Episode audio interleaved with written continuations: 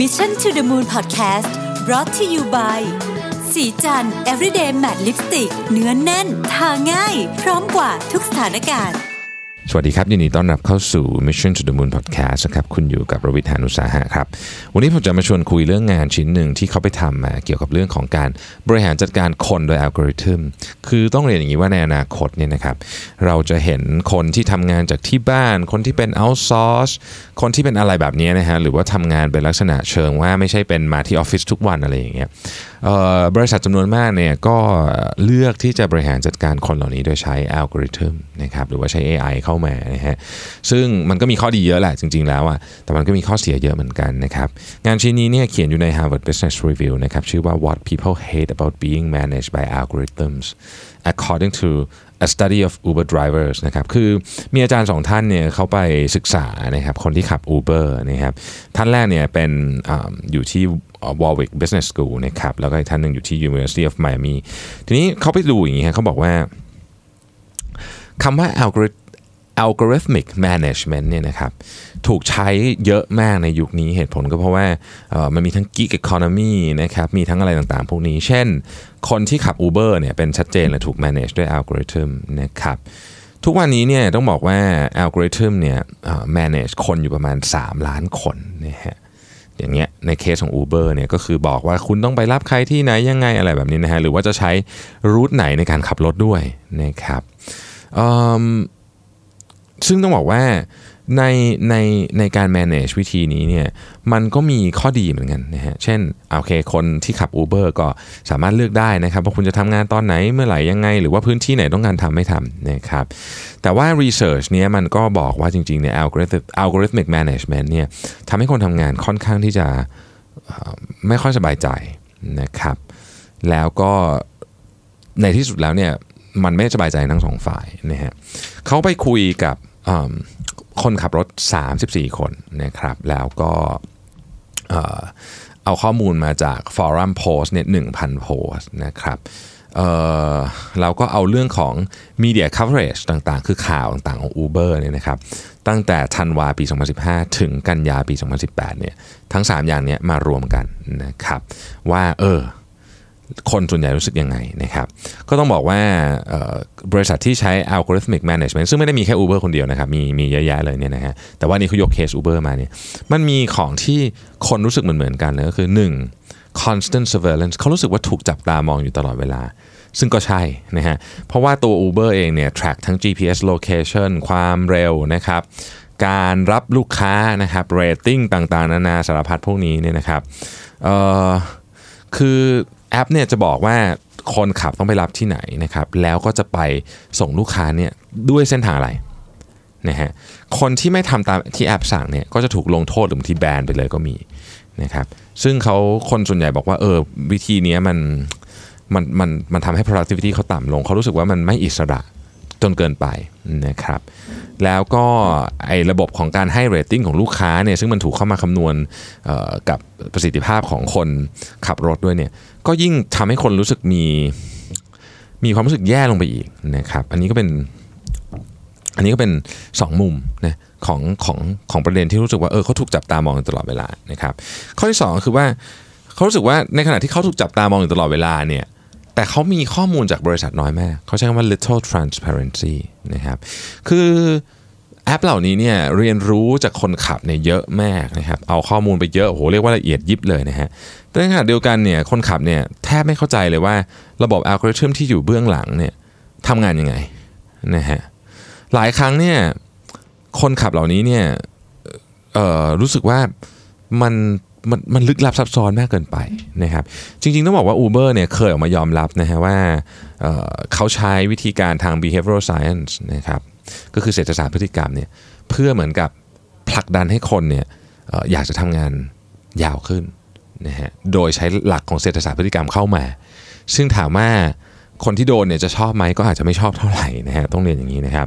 ต้องบอกว่าไม่ใช่เฉพาะ Uber เท่านั้นนะฮะบริษัทอย่างบริษัทส่งของขนส่งอะไรต่างๆ เช่น Postmate นะครับ Deliveroo อะไรพวกนี้เนี่ยก็ไม่สามารถที่จะที่จะให้ข้อมูลหรือว่าบอกได้ว่าอัลกอริทึมของพวกเขาทำงานยังไงทำไมเขาถึงให้คนนี้ไปตรงนั้นทำไมถึงให้ไรท์คนนี้อะไรพวกนี้ต่างๆ พวกนี้เนี่ยนะครับ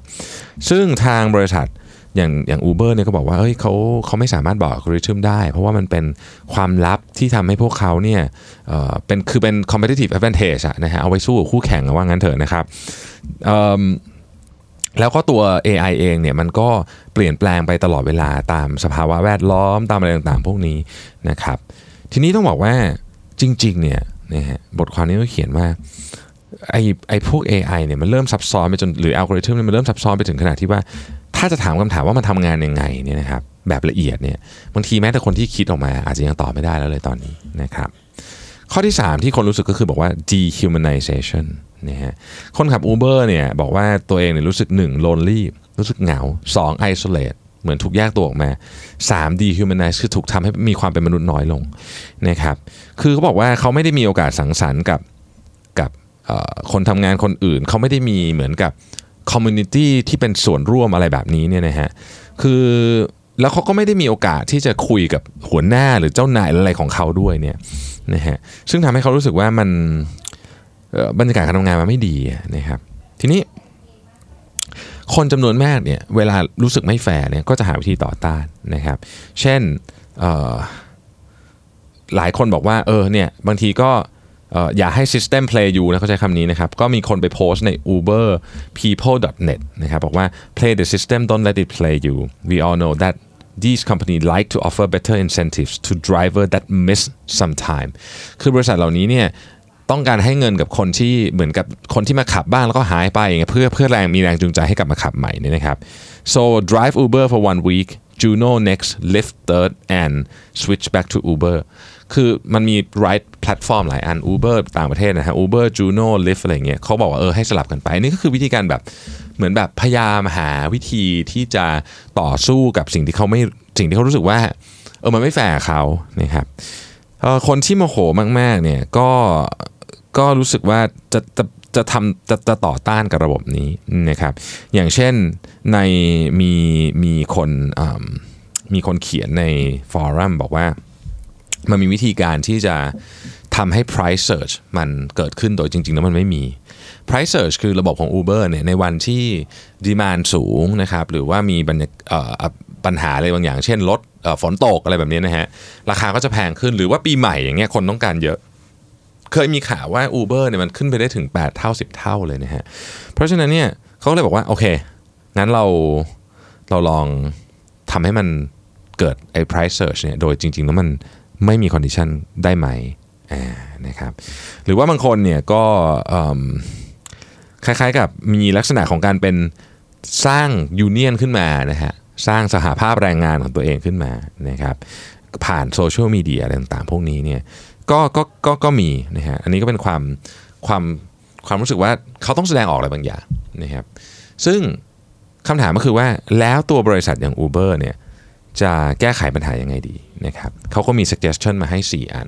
อันนี้ไม่ได้ใช้ได้กับ Uber อย่างเดียว แต่ใช้ได้กับบริษัทที่มีลักษณะคล้ายๆแบบนี้นะครับ อันที่หนึ่งก็คือ share information นะฮะอ่านะครับ คือต้องต้องให้ข้อมูลกับคนทำงาน ทีนี้เอาละ ก็เข้าใจได้ว่าอัลกอริทึมอาจจะแชร์ไม่ได้จริงๆนะครับเพราะว่ามันก็อาจจะเป็นข้อมูลทางความลับจริง ๆ อะไรอย่างเงี้ยนะครับ แต่ว่าเราต้องสามารถบอกได้เราในฐานะสมมุติเราเป็น Uber เนี่ยต้องสามารถบอกได้ว่าข้อมูลนะครับและเป้าหมายที่ถูกใส่ไปในอัลกอริทึมเนี่ยนะมันคืออะไร อะไรที่ถูกใส่เข้าไปบ้าง และเป้าหมายของมันคืออะไร อันนี้ต้องบอกได้นะครับ อันที่สองคือ invite feedback ให้คนเขามีโอกาสได้พูดนะฮะซึ่งการที่คนมีโอกาสได้พูดเนี่ยมันจะช่วยเยอะมากเลยนะครับ ในการลดแรงกดดันพวกนี้นะฮะเขาก็นำเขาก็เสนอว่าเออเนี่ยจริง ๆ แล้วเนี่ยมันควรจะต้องมีการออให้เขาเข้ามาประชุมบ้างนะครับ หรือว่ามันจะต้องมีลักษณะของคณะกรรมการอะไรบางอย่างที่ที่ให้ที่ให้โอกาสคนทำงานเนี่ยได้มีโอกาสที่จะ คุยนะฮะแจ้งความจำนงหรือต่อรองอะไรพวกนี้นะฮะแล้วก็ที่สำคัญที่สุดก็คือว่ามันไม่ใช่แค่แค่การรับฟีดแบ็กอย่างเดียว แต่มันยังมันยังสร้างเขาใช้คำว่า engage workforce ก็คือเขาเขาจะรู้สึกว่าเขามีเขามีส่วนร่วมกับบริษัทมากขึ้นนะครับอันที่3นี่ผมชอบมากเลยนะฮะ build in human contact นะฮะคือคนยังไงก็ต้องการคนนะครับคือ เราเราเนี่ยในฐานะที่สมมติว่าเราบริหารองค์กรเนี่ยยังไงเราก็จะต้องมีลักษณะของการ support โดยคนจริงๆเนี่ยอย่างอย่างเป็นระบบนะฮะคือคนที่มีคนที่เขาสามารถถ้าเขาทำงานแล้วเขาสามารถโทรหาใครได้ โทรหา report เรื่องนี้ได้เนี่ยเขาจะรู้สึกว่า เออเขาเขามีความสำคัญจริง ๆ เขามีความเป็นฮิวแมนน่ะจริง ๆ ไม่ใช่ถูก treat เหมือนเป็นเครื่องจักรชิ้นหนึ่งนะครับในนี้เขาเขียนเลยนะครับว่า มีคนรู้สึกว่า feel they are being treated as a machine คือเหมือนแบบเป็นเครื่องจักรให้กับบริษัท ซึ่งอันนี้แน่นอนว่าไม่ดีนะครับบริษัทที่คนชื่นชมในในหมวดนี้เนี่ยก็คือบริษัทที่ชื่อว่าจูโน่นะครับอันนี้จูโน่นี่เป็นเป็นบริษัทที่เป็นคล้ายๆ Uber นะฮะแต่ว่าตอนนี้ถูกซื้อไปแล้วโดย Get ในปี 2017 ซึ่งเขาบอกว่าบริษัทนี้ให้ความสำคัญกับเรื่องของการที่มีคนมาคอยรับโทรศัพท์ หรือคอยติดต่อกับ กับพนักกับกับคนขับรถเยอะมากนะครับ ข้อที่ 4 คือ build trust นะฮะคือการสร้าง trust เนี่ยก็อาจจะต้องพูดถึงเรื่องสวัสดิการต่างๆ พวกนี้ซึ่งพูดจริงๆว่าถ้าเกิดทำงานแบบนี้อาจจะไม่มีไม่เท่าพนักงานประจำนะครับ แล้วก็ยังไงก็แล้วแต่เนี่ยมันจะต้องคือคนจะต้องรู้สึกได้ว่าเขาเนี่ยไม่ได้ถูกบริหารจัดการโดยหุ่นยนต์ที่เขาใช้ว่า faceless faceless algorithm ก็คือ อัลกอริทึมที่ไม่มีหน้าไม่มีตาอะไรคือเขาต้องคือเขาต้องเห็นได้ว่าสิ่งที่เขาถูกรับการตัดสินใจเนี่ยมันมาจากไหนนะครับ สิ่งที่อยากจะสรุปในเรื่องนี้เลยคือว่าออการใช้อัลกอริทึมหรือการใช้อะไรพวกนี้ถามว่ามัน efficiency ไหมแน่นอนมัน efficiency แน่นอนนะครับ efficiency มากๆเลยด้วยนะครับ แต่ว่าบางทีเนี่ยมันอาจจะไม่เหมาะ ถ้าจะใช้แบบกับทุกเรื่องกับทุกอย่าง เพราะว่า มนุษย์ก็ยังเป็นมนุษย์นะครับ มนุษย์ก็มีความต้องการ มีอารมณ์ มีความรู้สึก จะว่าไปแล้วมนุษย์ตัดสินใจด้วยอารมณ์มากกว่าเหตุผลเยอะ อัลกอริทึมมันเป็นเหตุผลล้วนๆร้อยเปอร์เซ็นต์เพราะฉะนั้นเมื่อมันมาเจอกันเนี่ยบางทีมันก็เกิดความขัดแย้งกันขึ้นได้นะครับ จากของที่มีเหตุผล100%อร์เซ็นต์อย่างอัลกอริทึมกับมนุษย์ที่เอาจริง ๆ แล้วเราตัดสินใจด้วยอารมณ์เยอะมากนะครับวันนี้ก็ฝากไว้ในยุคที่เรียกว่าเกือบทุกบริษัทนะฮะกำลังจะนำ AI เข้ามาใช้ไม่ทางใดก็ทางหนึ่ง นะครับบางทีการได้ข้อมูลที่มีประสิทธิภาพสูงมากๆเนี่ยมันอาจจะมีราคาที่ต้องจ่ายที่แพงมากก็ได้ ขอบคุณที่ติดตาม Mission to the Moon Podcast นะครับแล้วพบกันใหม่ สวัสดีครับสัสิ เพราะความสดใสมีได้ทุกวัน